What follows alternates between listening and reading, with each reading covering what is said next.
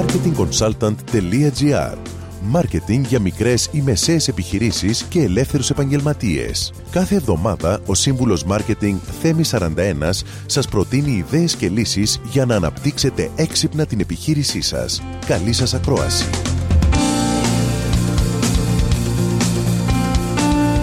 Γεια σας!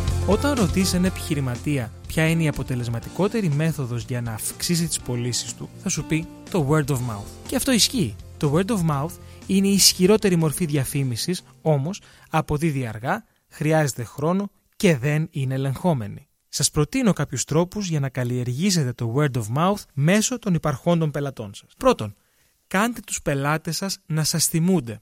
Πρέπει να προκαλείτε τους πελάτες σας ώστε να σας θυμούνται καθ' όλη τη διάρκεια του έτους. Πρέπει να εφευρίσκετε αφορμές που να διεγείρουν το μυαλό τους και η επιχείρησή σας να γίνεται σημείο αναφοράς και θετικής συζήτησης. Δεύτερον, κάντε τους πελάτες σας να νιώσουν συνέστημα. Όπως είχε πει κάποτε και η σπουδαία Μάγια Αγγέλου, οι άνθρωποι μπορεί να μην θυμούνται τι έκανες ή τι τους είπες, αλλά πάντα θα θυμούνται πώς τους έκανες να αισθανθούν. Τρίτον, δώστε αξία στους πελάτες σας δημιουργήστε μηνύματα που εμπλέκουν τους πελάτες και έχουν αξία για εκείνους. Αν η εκλαμβανόμενη αξία του μηνύματος είναι μεγάλη, τότε και αυτοί με τη σειρά τους έχουν κίνητρο να μιλήσουν γι' αυτό στους φίλους και στους γνωστούς τους. Τέταρτον, μιλάτε πάντα με ιστορίες. Η έννοια του storytelling κερδίζει όλο και περισσότερο έδαφος στο σύγχρονο marketing. Οι ιστορίες περιέχουν συνέστημα, πλοκή και ο κόσμος ταυτίζεται εύκολα και βιωματικά με αυτές. Καλή επιτυχία και με αυτό.